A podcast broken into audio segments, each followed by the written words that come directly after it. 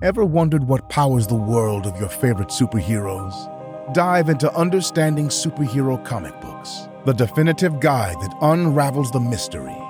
It plunges into the captivating world of spandex, superpowers, and the masterminds who conceive them.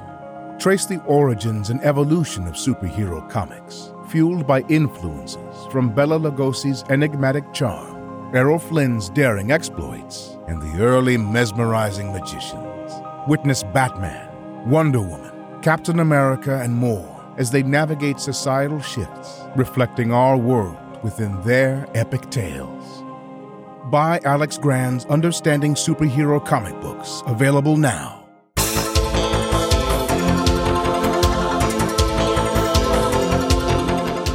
Welcome back to the Comic Book Historians Podcast. I'm your host, Alex Grand. Today we have another installment in the David Armstrong interview series, part one of two of the Nick Cardy interviews. Now, David Armstrong interviewed Nick Cardy first in 1998 over at San Diego Comic Con on set, and then a second time in 2005. In this one, he discusses working at the Eisner Niger shop, his influences like Gary Cooper, Noel Sickles, working at Fiction House, getting drafted into the Army, Tarzan, Casey Ruggles, how he entered DC Comics, and then also his interactions and observations about Alex Toth, Jack Kirby, Neal Adams, Mike Sekowsky, and working with Julie Schwartz and Carmine Infantino, and later working in animation, illustration, and movie posters for New Line Cinema thanks to David Armstrong and his foresight, we're able to enjoy these interviews that I was very excited to edit into podcast format. All right, David, take it away. Where were you born?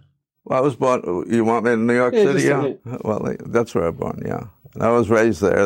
It was during the Depression. Were your parents, where were they born? They were born in Italy. They came over about four or five years before I, you know, was born. My brother and sisters were born there. See, so And what did your father do for a living? oh, he was a plain laborer. You know, in those days you couldn't get jobs. There was WPA, bread lines, all that sort of thing. How did you start drawing? When I went to uh, junior high school, anyone knew that I'd draw. The teachers that were the art teachers would push me. In one class at junior high, they had me and another student do a four by eight mural. And uh, he did one side and I did the other side, and they had it published in the Herald New York World then. It was gone, but they had a big page spread on both these murals, you see. And I was only about 14. See, And it was great. And then while I was in school, the art teacher gave me books to read, and that's where I discovered Michelangelo and all these artists. But then I went to the a boys' club. See, uh, this was in New York City. I went to a boys' club. They had an art class there, and I was taking lessons there. And while I was painting there, they had someone come in from the Literary Digest magazine, and they took a photograph of the painting and they wrote an article about that in there. See, so it was just a progression type thing. See, so. Did you have formal training? No, no, because at that time we were just barely getting enough food on the table, and uh, they couldn't afford to pay for a, a college or anything like that. See, so. Uh, So what was your first professional work? What did you get paid for? the first published. Was the first published piece? My first published piece of work was with the Eisner and Iger studio. I was at that studio for a little while. I was getting $18 a week. And when I got in there, he said, Come in. He says, We have the drawing table, but we don't have the tabarets, you know, the part where you put the inks and everything. And he said, You go to a grocery store back there, you look in their back and you uh, get an orange crate. So you put your ink on that and you put your stuff, you know, on top. And he said, Because we're expecting new tabarets, you see. And then when I went in and met the fellows and I saw all these dirty orange crates, I know that they've been there a lot longer. So the orange crates. One, one time he came up to me, he said, Nick, he says, you look in your pay envelope this week. You got a surprise for you. And I got a 50 cents raise, you see. So that was a big, a big deal. How did you get work at the uh, Eisner shop? How did you hear about it? Eisner was doing The Spirit and Lady Luck and Mr. Mystic. It was a, a little supplement that they put in the papers. And the guy that was doing Chuck Mazoujian was doing the Lady Luck before me, but he got drafted. They got me from the bullpen, and that's where I got doing Lady Luck. I think I was getting twenty-five dollars a week or something like that. So those are Pretty good money in those days. oh well. See, I wanted to be an illustrator, and if you wanted to be an illustrator, you couldn't go out. You you needed agents and things like that. So the best way to start was from the comics going up. Who were your favorite illustrators? Oh, in those days, I had so many. the people that influenced me in design were like Degas, some of the Impressionists, and some of the classic Renaissance artists for construction. But then when you got to the illustrators, then you got to the polished stuff that sells. Oh, let's see, I had uh, Robert Fawcett, Al Parker, John Whitcomb. They influenced me. When I was at the Boys Club, after uh, at uh, the end of the year, they had a lot of these boys exhibit their work and they rented a store near the plaza on Fifth Avenue in New York City. I was sitting in a window with another artist with my back toward the window and we were sketching from the models, some debutantes that were posing, see. Uh, who was standing in back of me was Gary Cooper watching. And he looked at me and winked. I found out later on that he was a cartoonist. He liked to do cartooning, see. So anyway, the, the de- debutantes spotted him and he took off. They took, the models got off the stand and they took off after him, see. And well, years went by and I was at the Iger studio. And as I was coming in from lunch, who was waiting for the elevator but Gary Cooper.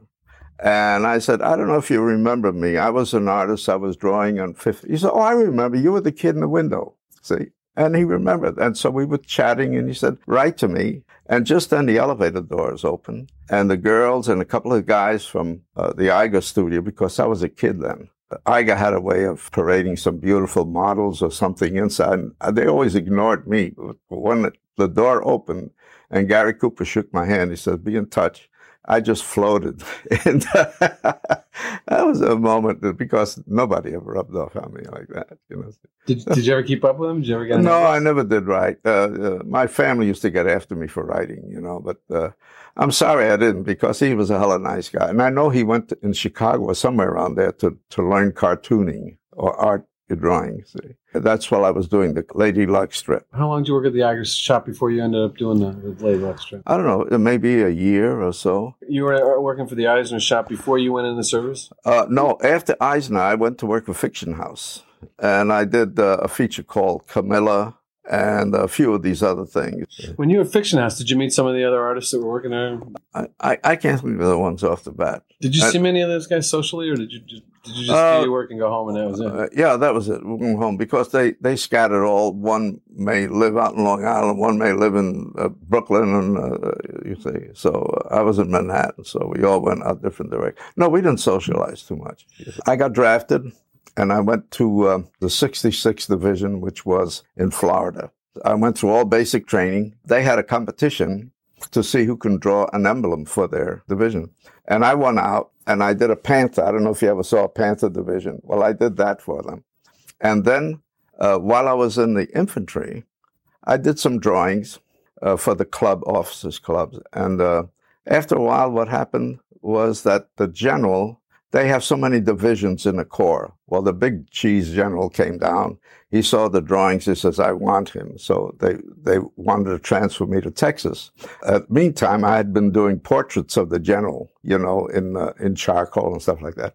And he said, well, we can't send you as a first class private. He says, we'll get a rating. They found out what rating was open. So the rating that was open was in the motor pool. So then when they sent me to Texas, I got there. All these people were packing to go to the Pacific. And the guy looked at me and says, who are you? I says, uh, I was sent for. He says, well, what do you do? I says, well, I'm an artist. He says, well, we don't need any artists. Just could you do lettering on a duffel bag or something? I said, I don't know anything about lettering. They said, oh, you're, uh, in the motor pool and they assigned me to a tank. I said, I don't even know how to drive a truck. He says, don't worry, we'll teach you. So if you ever see any buildings in Europe that had their corners torn off, that was my driving, you see. when did you get out of service? Between 45 and 46 around there. Service, I decided to do some illustration. See, I did a lot of army sketches. I have those, you know, and and some paintings. But then I started doing magazine covers in color, full color. And while I was doing that, I was making samples. The money wasn't coming in, so someone asked me to do the Tarzan Daily strip. Burne Hogarth called me and said, "Would you?" Uh, uh, work. So I worked on that for a year on Tarzan Daily strips, and then there was another strip called Casey Ruggles, and I did worked on that. That guy was a fine artist, but his work was like Alex Raymond. Warren Tufts. Uh, yeah, Warren Tufts. He was great. I did that for I don't know how many a week. I don't know if it's a week, a couple of weeks. Did you get a kick out of doing a daily strip? when a guy was doing comics, a daily strip was a, oh, that was a step. Uh, you know, it's, there's Caniff and there's Alex Raymond. You're getting me from comics. That was great, and the pay was a little better. You see, it was interesting. I would I wouldn't have mind doing it, but some of them do it, and it just gets to be a bore after a while. You know, you have to do it day in and day out. Did you feel restrained by either the deadlines or, or the format? Well, the formats was very simple. Uh, In in a daily, you had the first panel is usually a recap of like a soap opera, is what happened the last chap, and then the last two. And they they stayed pretty much the same, you know. The only liberty I had, they gave me the script and I interpreted.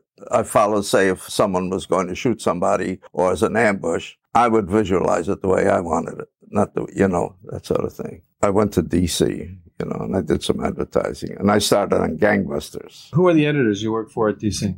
The first one I worked for was Murray Boltinoff. With him, I did most of the work. Congo Bill, Tomahawk, Daniel Boone.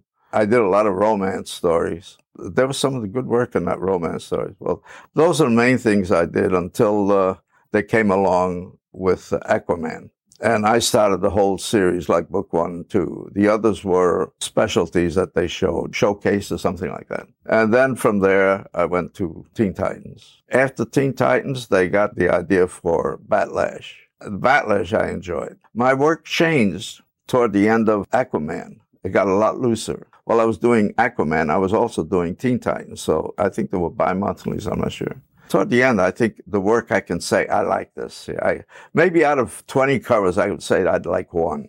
But that Batlash was fun. I worked with Aragonés and Giordano and Carmine Infantino. Did you like the Batlash? Oh yeah, Yeah, yeah. I, remember, I even remember the cover. I mean, I remember the wanted poster with the blue. Uh, line yeah, outside. that was a showcase. Yeah, that was and- first. But one of the covers I loved the most was the, The snow tomb- one, the one in the, The tombstone.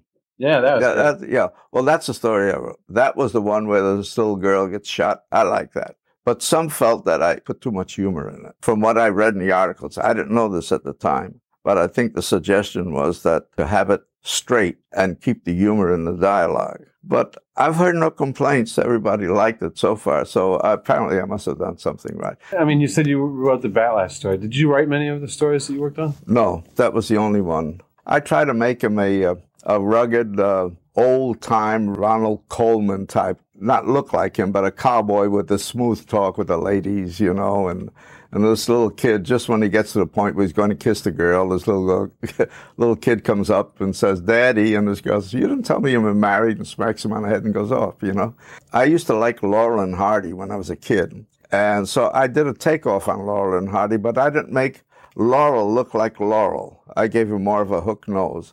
But the other one had the derby. But I, I gave him that slapstick, that funeral box thing where they're trying, that sort of thing.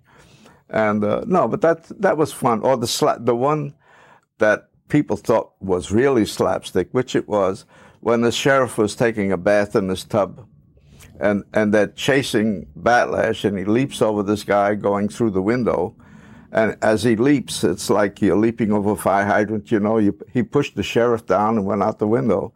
And then the sheriff forgot his guns, and these guys start shooting through the doors, and he started shooting. You know, it's that sort of slapstick type thing.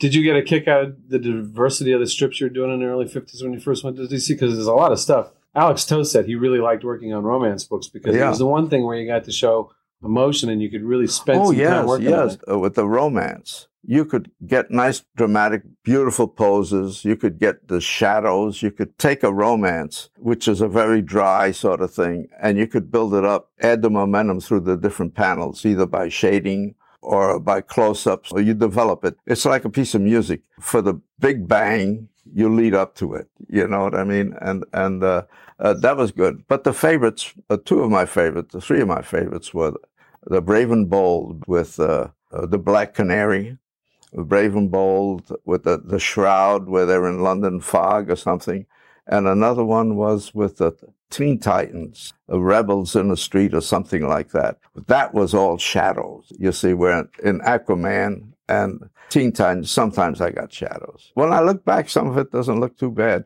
Some the earlier ones, I had a lot of tickling in it. Tickling, I mean, is a lot of little detail Later on, I just made simple lines, and uh, that's what I loved about Alex Toth's work. He was a master. I think he was uh, he was fantastic. I, I think he was one of the greats, one of a kind, including Kirby and uh, Neal Adams. I like Neal Adams' work. I love Kirby's work. This guy was an individualist. He was he'll take a scene, he'll simplify it, simplify it, get rid of all stuff that wasn't unnecessary. Beautiful design. It took guts. He would cut, he would put black over half a panel and put the tiny figures in the corner. If I showed that to my editor, he says, "What's all this black space?" You know. Gotta fill up the panel. Yeah. I know everyone wants to fill up there, the panel. There's one story where Mike Sekowsky was a very difficult person to understand, but we got along. I was delivering a job to Murray Boltinoff, and Mike Sekowsky came in, and he just delivered a 24 page story. And Murray Boltinoff looked at it and says, Geez, Mike, this is the awfulest stuff I've ever seen. He said, You you rushed you rushed it. He says, Well, he said, You wanted it in a hurry. See? So then he gave him another script. He says, Look, take your time on this. See? At about that time, Mike Sekowsky had gotten married. So I was invited to his house for, you know, uh, dinner or something. and on the shelf, there were the 24 pages that were finished. I says, when did you finish that? He says, oh, a couple of days ago. And he says, I'm holding it for a week. You see, then he's going to take it to Murray Bolton. So I was there when he took it to Murray Boltinoff, see. And I was waiting for a reaction. when Murray Boltinoff looked at them, he said, gee, Mike, now isn't that much better? he took the same amount of time. So, uh, but I always, when I think of that poor guy, he really. Sekowsky apparently was very fast. Oh, he was fast. He, I think he was in the in the Kirby school. They had a system of how he drew an arm or how he drew the drapes uh, on the trousers on a leg, and every one of them had the same format. And he had it as if a mental printout on what to be done. With me, I had to struggle with the figures all the time. You know, this angle isn't right, the balance in the body isn't right. But everything he did, it was very easy to ink if I had to ink it.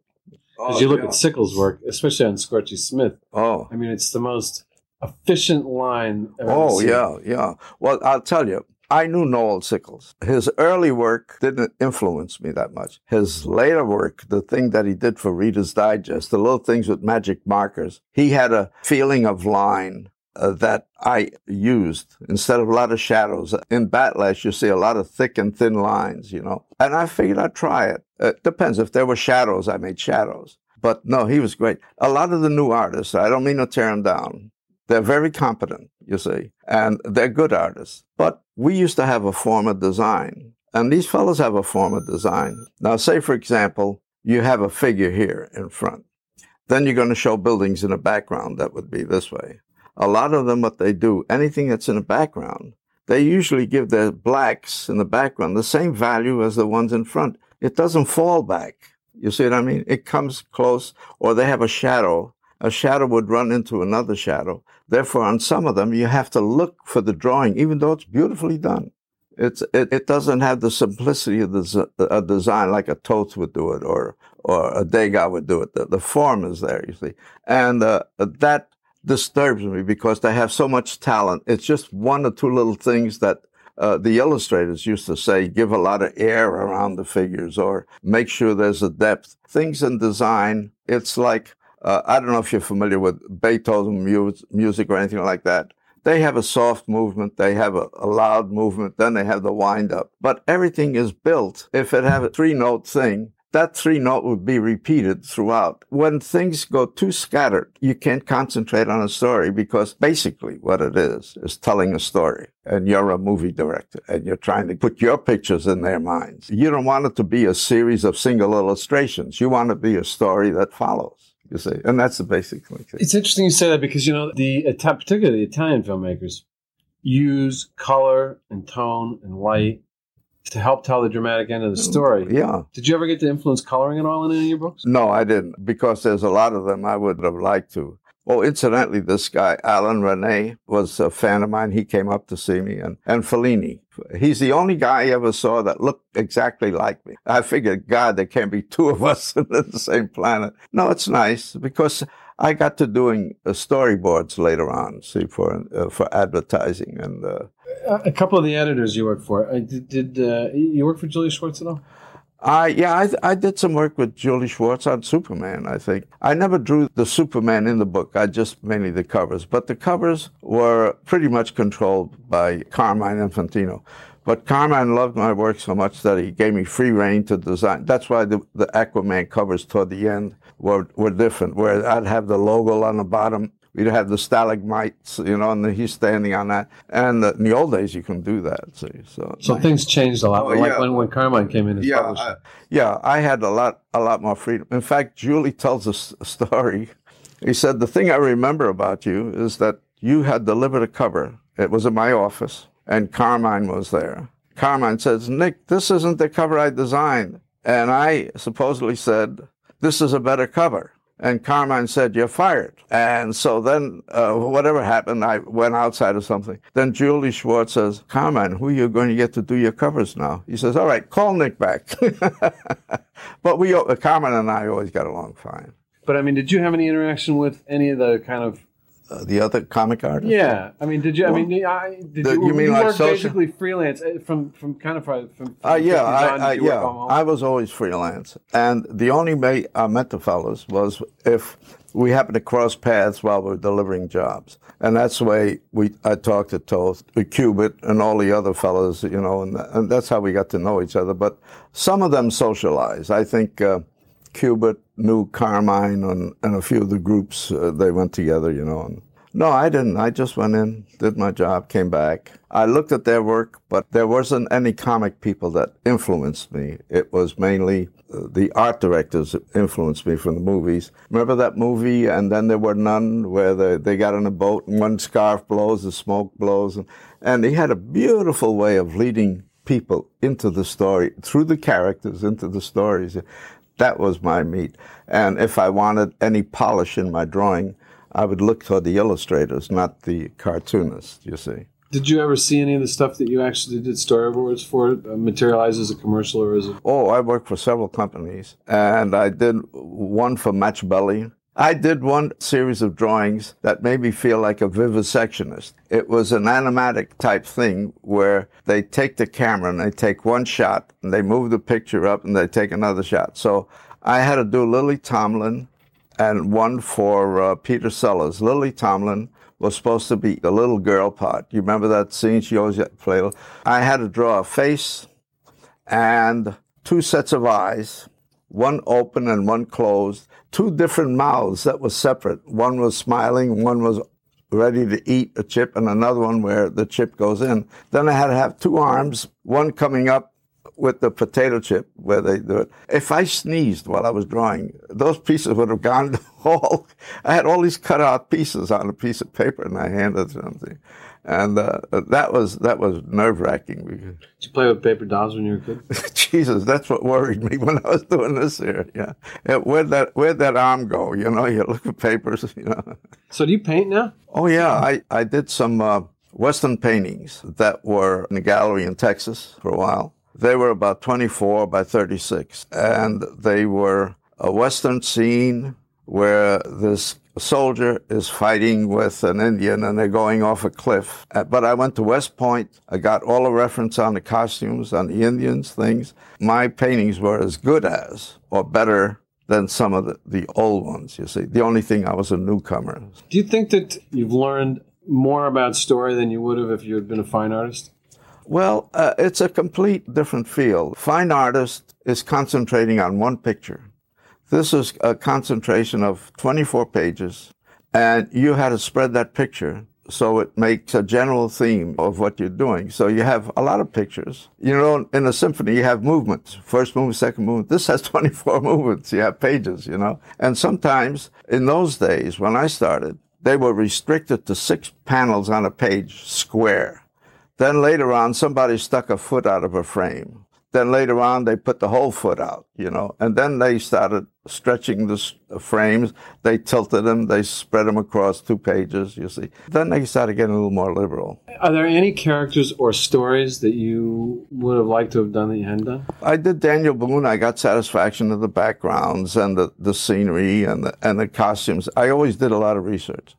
And uh, that was one genre. You'd like to do that for a little while, but then enough's enough. And then I'd like to do Aquaman, but that was too much after a while, you know. Then the Teen Titans was one. I, first of all, I didn't care too much. Uh, this, I'm, I'm, committing sacrilege, but I never cared too much for men in long underwear. You know, the, the costumes were, I, I liked straight illustration. That's why I like the Brave and Bold because I could get Black Canary and a beautiful girl in a dress without a costume and have a good looking guy, Batman before he's in his costume and you could have nice shadows and that was illustrating because that led me to my goal, you see. And that's when I got into uh, illustration. That's a different uh, story if you want. Well, Teen Titans too, you gotta, you gotta remember all the costumes. Oh yeah. Oh, that was a, a, lot of costume. Even now, after I stayed away from comics for about 20 years.